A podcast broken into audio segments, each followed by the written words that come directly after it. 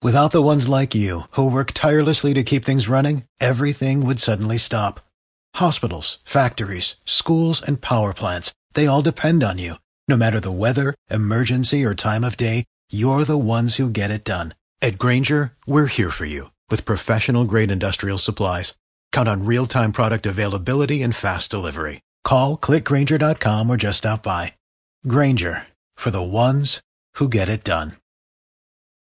I'm Scott Slade. Here's the latest from Jamie Dupree in Washington. The impeachment hearings resumed today in the House with two people who listened in on the July phone call between President Trump and the leader of Ukraine, as both of them raised red flags about how the president pressed for Ukraine investigations to politically help Mr. Trump. Jennifer Williams is a foreign policy advisor for Vice President Pence, while Army Lieutenant Colonel Alexander Vindman is a National Security Council staffer.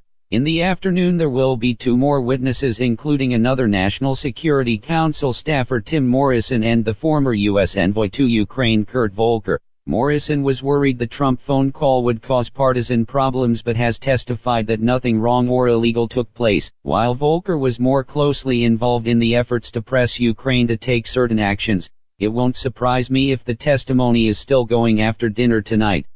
Jamie Dupree 2.0. I know it might be hard to believe for some listeners, but there is a lot of other work going on in the Congress these days which does not have anything to do with Russia, Ukraine, or the impeachment hearings. This morning, a U.S. Senate committee will hold a hearing with the head of the Bureau of Prisons, and that is certain to bring out questions about the death of billionaire Jeffrey Epstein in what's been said was a suicide.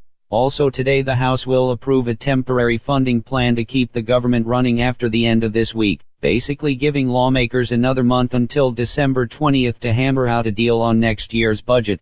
The problem is that the fiscal year started six weeks ago as once again lawmakers will be way behind schedule in getting their basic work done of funding Uncle Sam's operations.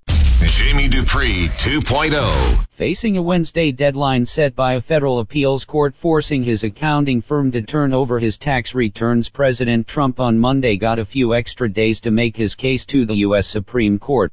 Chief Justice John Roberts issued what's basically an administrative stay which delays the Wednesday deadline on a subpoena from a House committee, giving the justices the chance to possibly decide what to do with the case as early as this Friday. It's still possible the High Court could decide to hold actual arguments on the issue, but so far President Trump has not been able to stop the subpoenas for his past financial records, as his legal team has lost every single time on this case. For the ones who work hard to ensure their crew can always go the extra mile, and the ones who get in early so everyone can go home on time, there's Grainger, offering professional grade supplies backed by product experts so you can quickly and easily find what you need. Plus, you can count on access to a committed team ready to go the extra mile for you. Call, clickgrainger.com, or just stop by. Grainger, for the ones who get it done.